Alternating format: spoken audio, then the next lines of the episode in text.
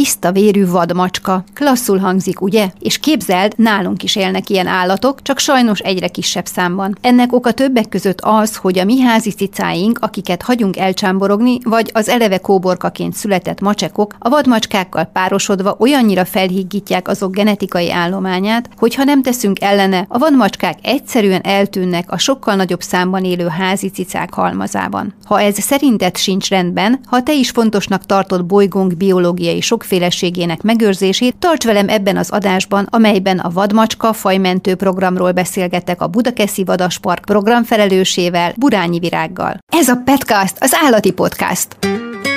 Hajma Névának hívnak, műsorvezetőként én és a vendégeim leszünk a segítségedre, hogy kihozhass magadból a legjobb gazdit. Ha most éppen nincs kisállatod, vagy még nem vagy gazdi, akkor is tarts velünk, mert ez a podcast minden állatszeretőhöz szól. Nagyon szépen köszönöm, hogy eljöttél, Virág, köszöntelek a Petkast adásában. Sziasztok, köszönöm szépen a meghívást. Szerintem nagyon kevesen tudják a hallgatók közül, én legalábbis magamból indulok ki, és én sem tudtam, hogy vadmacskák egyáltalán léteznek Magyarországon, és nagyobb számban léteznek, sőt, most már egyre kevesebben vannak, hiszen azért van egy fajmegőrzési program rájuk, úgyhogy kérlek szépen, avas be minket a vadmacska életrejtelmeibe, mit is kell tudnunk a magyarországi vadmacskákról, vagy általában a vadmacskákról? Igen, az a helyzet, hogy akár a Budakeszi vadasparban, akár hogyha az országban bármerre járok, akkor nagyon sokszor tapasztalom azt, hogy nem ismerik az emberek a, ezt a fajt. Sokan azt gondolják, hogy az oroszlán, a tigris is egy vadmacska, hiszen vadon élő, nem kezes, nem annyira bújós, dorombolós, mint a mi kis házi macskánk. Sőt, bocsáss, megszoktuk is így illetni őket ezzel a jelzővel, hogy egyfajta madmacska. Igen, igen. Tulajdonképpen a probléma talán ez lehet, hogy egy ilyen jelzőként is használjuk ezt a szót, de ez egy külön faj is. Na de mit kell tudnunk a valódi vadmacskákról? Miben különböznek ők a házi macskáktól? Azon túl, hogy nem háziasítottak. Hát a vadmacskák egyrészt nagyon-nagyon rejtőzködő életmódot folytatnak, főleg a nagyobb hegységeink vagy árterek mentén fordulnak elő. Fontos számukra, hogy legyen kellő mennyiségű búvóhely, holdfa, szikla, öregebb, idősebb erdők, ahol jó kis odvak vannak, ahol el tudnak bújni de emellett nagyon fontos számukra az is, hogy legyen megfelelő mező, ahol tudnak egerészni, ugyanis nagyon sok rákcsálót, esetleg madarakat, hüllőket, gyíkokat, esetenként mondjuk nyulakat is elfogyaszthatnak. Ők nagyok, méretüket tekintve nagyobbak, mint a házi cicák? Nagyjából úgy kell elképzelni, mint egy nagyobb termetű macskát, de mondjuk a ménkunnak a 8-10 kilójával azért nem vetekednek. Nálunk két vadmacska kandúr él a budakeszi vadasparkban. Szilveszter az idősebbik, ő tíz év fölötti már egy kis matuzsálem. Félix pedig egy fiatalabb, két éves állat, és mindkettejüknek jelenleg ilyen négy és öt kiló körül mozog a súlya, tehát nagyjából tényleg úgy kell elképzelni, mint egy normál méretű házi macskát. Milyen a színük? Igen, ez egy nagyon fontos kérdés, leginkább, hogyha a külalakjukat, a morfológiájukat nézzük meg, akkor az egy nagy segítség, hogy a vadmacskákon kevés a fehér jegy, ugyanis a fehér szín az a háziasítással ö, függ össze. Tehát ö, ugye a természetben nem annyira praktikus ez a fehér szín, hiszen más ragadozók, vagy esetleg a zsákmányállat is könnyebben kiszúrja azokat az állatokat. Ez egy nagyon-nagyon rikító szín tulajdonképpen, úgy elüt a környezettől. Hogyha van is valamilyen állatnak fehér színe, mondjuk gondoljunk az őzeknek a popsiján, a fenekén lévő fehér tükörre, ez mindig egy kommunikáció kommunikációs célt szolgál, a vadmacskáknak ö, ideális esetben ö, nagyon-nagyon kevés fehérjegyük van. Előfordulhat az állon, a melkason egy ilyen 20 forintos nagyságú, vagy esetleg a hasa alján, de nem annyira szerencsés. Inkább barnák, szürkék, feketék, milyenek ők? Círmos színük van, viszont nem annyira hangsúlyos uh, csíkokkal. Tulajdonképpen egy ilyen uh, világosabb, barnás, uh, bézsbe hajló színek, például a hasalja az, az ilyen egészen sárgás-barna színezet, és egy ilyen szürkés, barnás, círmos mintázat, amin, amin ezek a csíkok uh, az oldalukon olyan egybefüggőbbek, a, ami nagyon jó határozó bélyeg, az a farkincájuknak az alakulása, ugyanis a házi macskák farka az olyasmi, mint egy ceruza vége, itt szépen elkeskenyedik. A vadmacskáké viszont, hát én a gyerekeknek azt szoktam mondani, hogy a radírra hasonlít, egy ilyen tompa, vastagabb, és fontos, hogy zárt gyűrűk legyenek rajta, ebben a szakirodalom sem mindig egyértelmű, van, ahol azt mondják, hogy három hét, de van, aki akár kilenc gyűrűt is említ, viszont a legbiztosabb arra, hogy megállapítsuk, hogy vadmacskát vagy házi macskát látunk épp, az a genetikai vizsgálat. Azt mondtad, hogy sokszor összekeverik a nagy ragadozókkal, tehát az oroszlánnal, tigrissel, ezekkel a, ezekkel a nagy macskákkal, a vadmacskát. Nyilván azért, mert keveset látunk, és kevésről hallunk. Ez azt is jelenti, amire a fajmegőrzési program mint elnevezés utal, hogy kevés van belőlük? Igen, sajnos hazánkban a vadmacska egy fokozottan védett faj, ugyanis az elmúlt 30 év során azt találták a kutatók, hogy az egyedüli olyan ragadozó emlős fajunk, amelynek folyamatosan a mai napig csökken az előfordulása, az észlelési adatai, az élőhelye szűkül be, ugyanis az úthálózatok miatt földdarabolódnak, fragmentálódnak ezek az élőhelyek, pici szűk populációk alakulnak ki, amiknél előfordulhat a beltenyészet, ugye nincs akkora genetikai változatosság, ez elég sok minden problémát okozhat, de emellett nem csak az élőhelyek csökkenése, az idős erdők eltűnése okoz problémát ennél a fajnál, hanem bizony bizony, bizony, a házi macska is veszélyezteti a vadmacskát. Na, amiért itt van ebben az adásban ez a téma, az pont ez, a kiáros macskatartás, amiről szeretném, hogyha elmondanád szakmailag a véleményed, miért gond az, hogy a kiáros macskák a vadmacskákkal összetalálkoznak, azokkal esetleg párosodnak, szóval mit, miért csökkenti a vadállományt, vagy a vadmacska állományt a házi macska? A házi macska több területen is veszélyezteti a vadmacskát, mint fajt. Egyrészt ugye képesek egymással szaporodni. Ez miért probléma? Ugyanis, hogyha a nekünk van mondjuk egy ö, kiárós házi macska kandúrunk, és esetleg összetalálkozik egy vadmacska nőstényel, akkor bizony szaporodó képes utódokat, úgynevezett hibrideket tudnak létrehozni.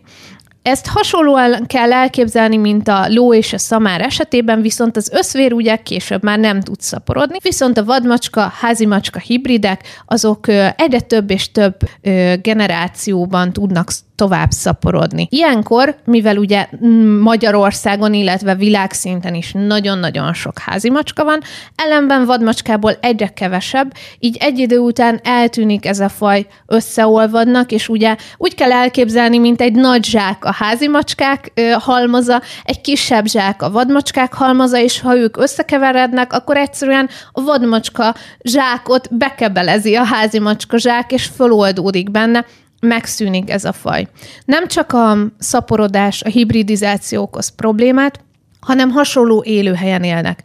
Hogyha nagyon-nagyon sok olyan kóbormacska él sajnos Magyarországon, akiknek nincsen gazdája. A macska egy nagyon-nagyon jól alkalmazkodó élőlény. Tulajdonképpen bizonyos kutatók azt mondják, hogy valójában nem is történt meg a háziasítás olyan mértékben, mint mondjuk a kutyánál, ugyanis nagyon könnyen kivadul, megtalálja az élőhelyét, talál búvóhelyet, nagyon ügyesen zsákmányol magának. A macskatartók talán ö, többen is találkoztak azzal a jelenséggel, hogy hiába etetik meg az otthoni házi kedvencüket, bizony, ha az egy kiárós cica, akkor előszeretettel vadászik, akkor is, hogyha nem éhes. Ezáltal, hogy ő elejt különböző egyébként védett hüllőket, madarakat, kételtűeket, vagy akár ugye egereket patkányokat, ami miatt eredetileg háziasítottuk a macskákat, azáltal a vadmacskának kevesebb tápláléka lesz. Ezáltal egymás konkurensei lesznek, és bár mondjuk a mi macskánk, mi házi macskánk otthon jól lakott, de hobbiból elmegy vadászni, viszont azzal is kevesebb zsákmánya lesz a vadmacskának. A másik probléma a betegségek átadása, ugyanis nagyon-nagyon hasonló betegségek fenyegetik a vadmacskát és a házi macskát. Hogyha mi nem nem oltjuk, nem ivartalanítjuk, nem kezeljük külső-belső élősködők ellen a házi macskánkat, és ez kiár a területre, esetleg megfertőzi a vadmacskát, akkor a vadmacskák ezekben a betegségekben elpusztulnak, hiszen nincsen mögöttük egy gondos gazda, aki elviszi állatorvoshoz. Találkoztatok egyébként ilyen beteg macskákkal? Volt már arra példa, hogy láttatok, vagy tapasztaltatok ilyesmit? Elhullást, akár ilyesmi miatt? Hozzánk a Budakeszi Vadasparkba több olyan ö, észlelés után került be sajnos elütött vadmacska, a, akiket ö, így az út mentén jeleztek számunkra a lakosok, és ö, egyébként itt is szeretném felhívni a figyelmet arra, hogy ö, a lakosság úgy tudja segíteni leginkább a programot, hogyha egyrészt felelősen tartja a macskáit. Ugye itt beszéltünk már arról, hogy mi számít felelős állattartásnak, az ivartalanítás, a csippezés, az oltás, a külső-belső élősködő elleni kezelés, de egy nagyon-nagyon fontos szegmens van még, ez pedig az, hogy a házi macskáinkat próbáljuk meg lakáson vagy kerten belül tartani. Ez nem csak a vadmacskának segít, hiszen nem fog fognak így szaporodni, hanem a saját macskánknak is sokkal hosszabb és boldogabb élete lesz, hiszen őt sem fogja elkapni egy kóborkutya, nem üti el az autó, nem ö, fog összeverekedni esetleg más kóbormacskákkal, és ö, manapság már nagyon szuper kis lakhelyet lehet kialakítani a házi macskáknak különböző mászókákkal, játszóhelyekkel, akár építhetünk egy külső kifutót, hogyha kertünk van, tehát nagyon sok módon segíthetünk a házi macskánknak. Viszont sajnos őket is egyébként veszélyeztetik a házi macskát is, és a vadmacskát is a gázolás. Tehát hozzánk leginkább már elpusztult állapotban kerültek be elütött vadmacskák, akiket genetikai vizsgálat, illetve boncolás céljából néztünk meg. Ezek nagyon sok hasznos információval szolgáltatnak a projekt jövőjét ö, tekintve, tehát ha esetleg vadmacskának tűnő cirmos macskával találkozik valaki elütve, akkor és elküldi nekünk a fotót a központi e-mail címünkre, vagy fölhívja a megadott telefonszámot, akkor mi megvizsgáljuk az adott tetemet, és ha úgy véljük, hogy esetleg vadmacska, akkor összegyűjtjük és elvégezzük ezeket a teszteket. Az adás leíratában meg megtalálják a hallgatók ezeket az információkat. Egyébként gondolom, hogy a Vadaspark honlapján is fönt van. Így igaz, illetve a másik nagyon fontos kérésem az lenne, hogy van egy most futó projektünk, aminek a keretein belül szeretnénk felmérni a hazai macskatartási szokásokat, illetve a vadmacskával kapcsolatos ismeretanyagot, és hogyha erre van egy 5-10 perce a hallgatóknak, hogy kitöltsék ezt a kérdőívet, akkor mi nagyon hálásak leszünk, hogy ezáltal is segítik a projektet. Engem meg tudsz arról győzni, hogy a házi macskákat tartsuk zárt térben, és ne engedjük őket elkolbászolni, mert számomra mindig megdöbbentő az elütött állatlátványa, legyen szó kutyáról, macskáról, de bármilyen más állatkáról. Viszont nagyon sokan nem értik még mindig, és nagyon sokan ezt állatkínzásnak tartják. Nem tudom, hogy mivel lehetne még a, még a meggyőzést fokozni. Nem tudom, ez a két vadmacska, aki nálatok él, nyilván ők sem mászkálhatnak el, hogy őket boldogtalannak látod? Hát ez egy nagyon nehéz kérdés, hogy pontosan hogy definiáljuk egy állatnál a boldogságot, de... Nyilván az ösztönök kiéléséről van itt szó, tehát hogy ki tudja élni vajon az ösztöneit, elégedetten tud-e élni, és a fajának, fajtájának megfelelően tud-e élni. Én azt gondolom, hogy az emberek fejében ugye van egy ilyen berögződés, hogy a, a, a macska egy ilyen szabadabb állat, ami, ami tény és való, és teljesen más kapcsolódása van az embernek egy macskával és egy kutyával, ez teljesen rendben van így. Én magam is mindkét fajt tartom otthon, és boldog gazdiként élvezem a társaságukat de, de valószínű kell egy, egy gondolati váltás, mint ahogy régen lehetett láncon tartani kutyát, és, és teljesen bevett szokás volt, manapság már ez egy megvetendő dolog. Azt gondolom, hogy hasonló helyzet lesz a házi macska tartási szokásokkal is. Például nem kell olyan messzire menni. Ausztriában nem lehet kertben tartani kutyát, csak lakásban. Ha kertes házunk van, akkor is lakásban kell tartani a kutyát, hiszen akkor egy folyamatos kapcsolat van a kutya és a gazda között, rá van kényszerítve az ember, hogy elvigye sétálni, hogy foglalkozzon vele, illetve talán egy másik oldal megközelítése az, hogy például Új-Zélandon vagy Ausztráliában nagyon sok problémát okoznak a házi macskák, és invazív fajként tekintenek rá. Tehát olyannak, aki már veszélyezteti az ottani élővilágot. Igen, tulajdonképpen ugyanolyan szinten tekintik a házi macskát invazív fajnak, mint például itthon a parlagfüvet, vagy bálványfát, hogy nincs keresni valója a természetben.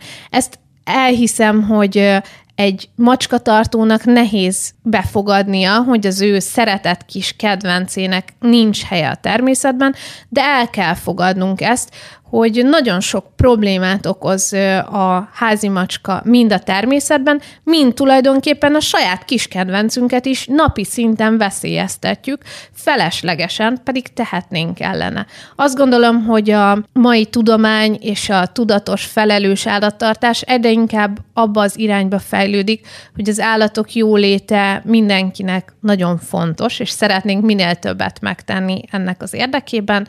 Például úgy, hogy az állatok állatoknak a fizikai aktivitásával is foglalkozunk, ugye elvisszük sétálni a kutyát, egyébként a macskát is el lehet vinni, hozzá lehet szoktatni a sétához, vagy mondjuk külföldön nagyon sok helyen már ilyen nagy futókerekeket is gyártanak a macskának, hogy levezessék a felesleges energiáikat.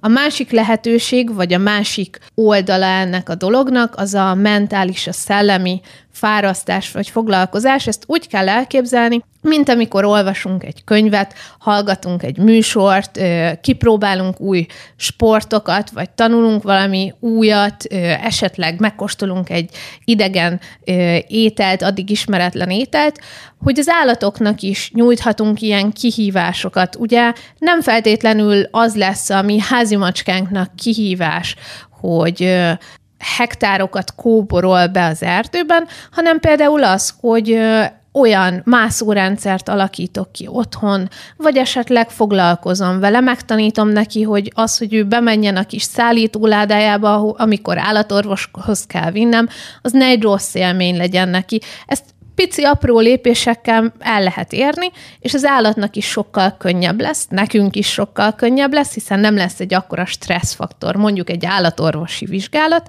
illetve ugye tulajdonképpen az állatorvosnak is könnyebb dolga lesz, hiszen ha a macskánk jó érzéssel megy ebbe a szállítóládába bele, akkor valószínű egy picivel kevésbé fog félni a vizsgálatok során, és könnyebb lesz őt kezelni. Igen, valószínűleg ehhez azt a lépést is meg kell tenni, valójában és a fejünkben is, azt a, azt a szintet meg kell ugrani, hogy a cica, ahogy a kutya is, nem csak velünk él, hanem valódi társállat. Tehát az azt jelenti, hogy időt szánunk rá, foglalkozunk vele, és nem csak ott van, és nem csak enni adunk neki, meg esetleg egy picit játszunk vele, és aztán sitsz innen, és hagy békén, hanem valóban azt az időt, amit az ő mentális vagy fizikai lefárasztására fordítani kell, azt bizony ráfordítjuk.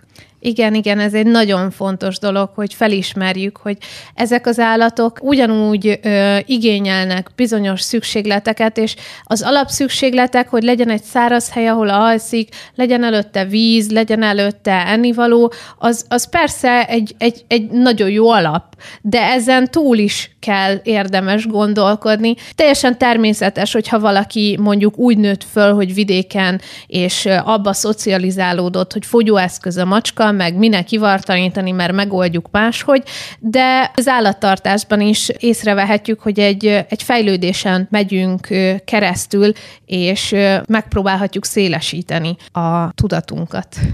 Visszatérve a vadmacskákhoz, légy szíves, mesélj nekem erről a fajmegőrzési programról, számoljátok a cicákat, megkeresitek a cicákat, felkutatjátok, szóval, hogy hogyan tudjuk megőrizni ezt a fajt? Több szegmense van ennek a projektnek. Az egyik fontos része az az oktatás, ami a Budakeszi Vadasparkban zajlik. Itt egészen a piciktől, az óvodás korúaktól, az egyetemi, vagy akár a felnőtt nyugdíjas korosztályig igyekszünk minél szélesebb rétegben megismertetni az embereket ezzel a fajjal, és megismertetni azokat a problémákat, megoldási lehetőségeket, amikről eddig beszéltünk. A másik fontos szegmens ennek az egész projektnek az a kutatás. Ezt úgy kell elképzelni, hogy ahogy említetted már, ez egy együttműködéseken alapuló program, aminek ö, fontos résztvevői mind a Pilisi Parkerdő, mind a Dunai Poly Nemzeti Park. Ezeknek a szervezeteknek a működési területén különböző kameracsapdákat helyezünk ki az erdőbe. Ezek ugye mozgásra ö, érzékeny ö, fényképezőgépek, amik lefotózzák, hogy milyen állatok fordulnak elő az erdőben, és ezáltal tudjuk elkezdeni föltérképezni a budai, visegrádi, pilisi térségben, hogy vajon vannak-e házi macskák kinn az erdőben, vajon előfordul-e vadmacska, esetleg van-e a kettőnek szaporulata, van-e hibrid, mit tehetünk azért, hogy kevesebb házi macska legyen kint az erdőben, viszont egyre jobb körülmények legyenek a vadmacskának. Mindemellett igyekszünk szőrt is gyűjteni, ugyanis, ahogy említettem már korábban, a legbiztosabb megoldás arra, hogy eldöntsük, hogy vadmacska vagy házi macska-e az adott faj, hogy genetikai vizsgálatot végzünk. Ezt a genetikai vizsgálatot ezt több módon intézhetjük el. Az egyik lehetőség az, hogy ugye vért veszünk az adott állattól, és megállapítják a DNS-ből, hogy vajon mely fajhoz tartozik. A másik módszer az a szőrhagymában található DNS. Ugye ezt úgynevezett non-invazív módon is gyűjthetjük, ami azt jelenti, hogy kihelyezünk egy kis karót, amire esetleg fönnakad az állatnak a szőre, hogyha hozzádörgölőzik, elmegy mellette, és hogyha ez a szőr nem csak egy levedlet szőr, hanem van benne szőrhagyma is, mert mondjuk egy picit kihúzta az állat, akkor már ez alkalmas lehet genetikai vizsgálatra. A harmadik megoldás az az ürülék vizsgálata, ugyanis Hát ugye minden állat, amelyik elfogyaszt valamilyen ennivalót, az a salakanyag később távozni is fog, és a levált bélhem sejteken ugyanúgy előfordulhatnak olyan DNS-ek, amik alkalmasak lehetnek arra, hogy genetikai vizsgálattal megfigyeljük, hogy vadmacska, hibrid, vagy esetleg házi macska az adott macskánk. Ú, ez az utóbbi két dolog, ez eléggé, hogy is mondjam, csak szürreálisnak tűnik, hogy hogy tudok én egy hatalmas nagy erdőterületen, vagy akár egy kisebb erdőterületen is szőrt gyűjteni, és vadmacska ürüléket gyűjteni. Hogy csináljátok ezeket? Bizony, hát ez egy hatalmas nagy kihívás számunkra is. A szőrgyűjtéshez ugye általában kameracsapdát is használunk, és különböző finom illatokkal próbáljuk oda csábítani a vadmacskákat. Erre egyébként a házi macskák is sokszor reagálnak, ilyen a macska gyökér, vagy a macska Ez egyébként genetikailag rögzített, hogy melyik macska fog érdeklődést mutatni ez iránt, a szer iránt. Leginkább úgy kell elképzelni, hogy vannak emberek, akik a kávét szeretik inkább, mások pedig mondjuk teázni szeretnek, és lehet, hogy ennek, bár ezt sajnos pontosan nem tudom, hogy ennek vajon van-e genetikai alapja, de az biztos, hogy a macskaféléknél ez genetikailag rögzített. Az örülékgyűjtésnek egy lehetősége a kutyák bevonása a projektbe, ugyanis nem csak macskákkal, hanem kutyákkal is foglalkozunk. A természetvédelmi védelemben egyre többen foglalkoznak már hazai, illetve nemzetközi szinten is keresőkutyák alkalmazásával. Az MMA-nek a tetemkereső kutyáiról lehet, hogy már hallottak a, az emberek. Ő, ott ugye a kutya az mérgezések során elpusztult madarakat keresi meg. Ugye a kutyáknak nagyon-nagyon jó az orra, a szeme, sokkal ügyesebben keresnek meg bizonyos tárgyakat, dolgokat, akár a robbanószert, akár drogot, vagy egyébként ö, vannak különböző segítőkutyák, akik például az epilepsziás rohamot hamarabb jelzik, mint bármilyen gép a világon.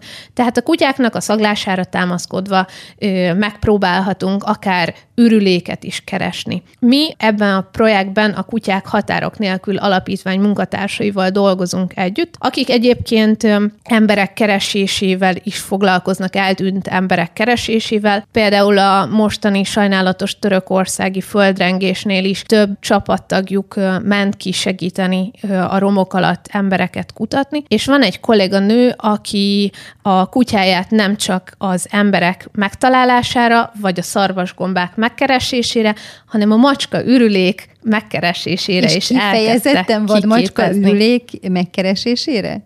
Hát ugye itt nem az a cél, hogy csak vadmacska ürüléket találjon meg a kutya, hanem macskaféle ürüléket találjon meg. Ugye hazánkban a macskafélék közül a természetben vadon a vadmacska és a hiúz él, tehát ez a két macskaféle jöhet szóba, viszont eléggé markáns különbség van az ürülék méretek között, így elég hamar meg tudjuk állapítani, hogy mely állatról van szó. És itt házi macska nem jöhet szóba, házi macska ürülék?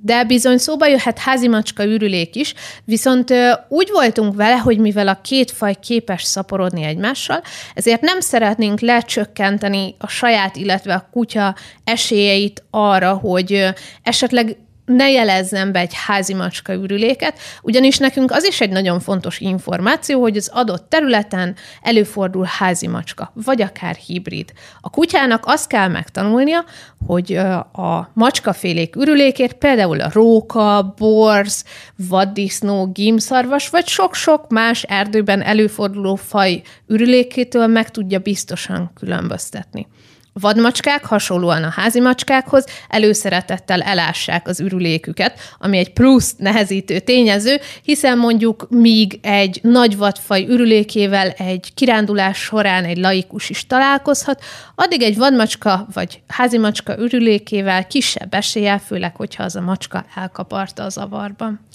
Ez a program akkor nem csak arra lesz jó, hogy azt tudjátok, hogy körülbelül hány vadmacska él a területen, nem tudom, hogy egyébként a számot, ezt meg lehet majd akár csak becsülni, de arra is, hogy mondjuk lássuk, hogy mennyire vannak elszaporodva a macskák, akár a kijárós macskák, akár a, akár a kóbor macskák egy adott területen. Igen, hát azt kell sajnos mondanom, hogy jelenleg pontos számokat még nem tudunk mondani. Ugye hazánkban több nemzeti park is foglalkozik a fajjal és gyűjt adatokat, azért a legtöbb nemzeti parkban főleg a nagy ragadozók kerülnek így a ragadozók közül gorcső alá, ugye farkas, medve, hiúz, de azért ugyanaz a kameracsapda, amelyik lefotóz mondjuk egy hiúzt, az elé ugyanúgy besétálhat egy vadmacska is. Központi adatbázisról így én most nem tudok, ahol mondjuk megjelenne, hogy a tavalyi évben hány vadmacska észlelési adat volt, de a jövőben reméljük, hogy ezzel is egy kicsit segíthetjük a faj megőrzését, hogy hozzárakunk a Dunai Poly Nemzeti Park területén különböző macskák adatairól, hogy mennyi található meg vajon a természetben. Esetleg lehet egy olyat készíteni, van olyan ö, térkép, amire jelenthetnek emberek, hogyha mondjuk vízisiklót vagy bármilyen hüllőt ö, láttak, és az észlelést akár fotóval föl lehet tenni. Nyilván ö, egy vadmacskát, hogyha észlelek, akkor nehéz lefotózni, mert gondolom elég gyors, és nem annyira keresi az ember társaságát, de lehet-e mondjuk ezt jelenteni valahol, ha én nagy valószínűséggel vadmacskát láttam, és mondjuk nem elütve az útszélén, amit már említettél? Igen, és ez egy nagyon fontos és hasznos adat számunkra. Ez is lenne a másik kérésem, amiben tudna a hallgatóság számunkra segíteni.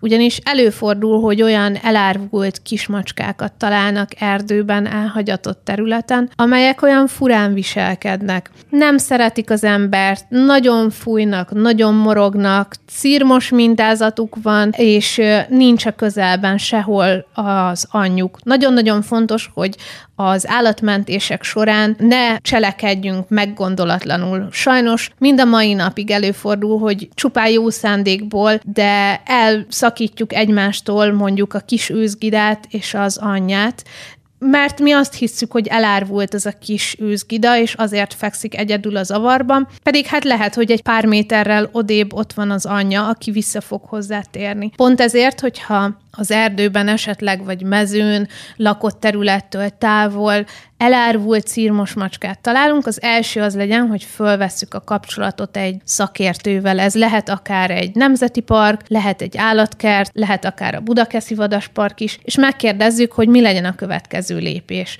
Lehetőleg ne nyúljunk az állathoz, fotózzuk le, nézzük meg, hogy milyen egészségügyi állapotban van, van-e rajta sérülés, milyen a kondíciója, és pár alapadat ö, fontos lehet, ami segít eldönteni, hogy mi legyen a következő teendő. Igen, de ne nyúljunk hozzá, úgy nézzük, tehát a szemünkkel vizsgáljuk meg ezeket a paramétereket.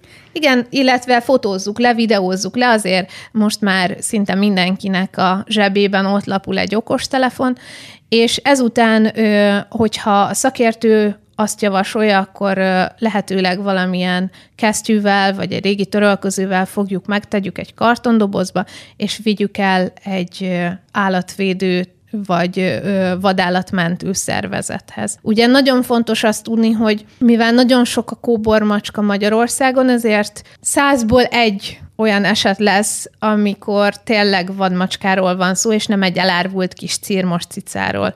Mindenkinek azt javaslom, hogy ne, ne azt mondja, hogy jaj, ez akkor nem is vadmacska, és meg sem mentem, hanem ugyanúgy egy elárvult házimacska kölyköt is próbáljunk meg gazdához jutatni, vegyük fel a kapcsolatot különböző macskavédő szervezetekkel, akik segíthetnek. Viszont, hogyha házimacskáról van szó, akkor sajnos így a Budakeszi Vadaspart nem tud segíteni a lakosságnak, ugye mi vadállatokkal foglalkozunk, de hogyha fölmerül a gyanú, hogy esetlegesen hibrid vagy vadmacska, akkor hozzánk is fordulhatnak, mint ahogy Félix esetén történt is, akit két évvel ezelőtt a bőrzsönyben elárvultan mentettek, és hát hat héten keresztül nem is tudtuk, hogy vajon hibrid, házimacska vagy vadmacska lesz ez a círmos kis cica.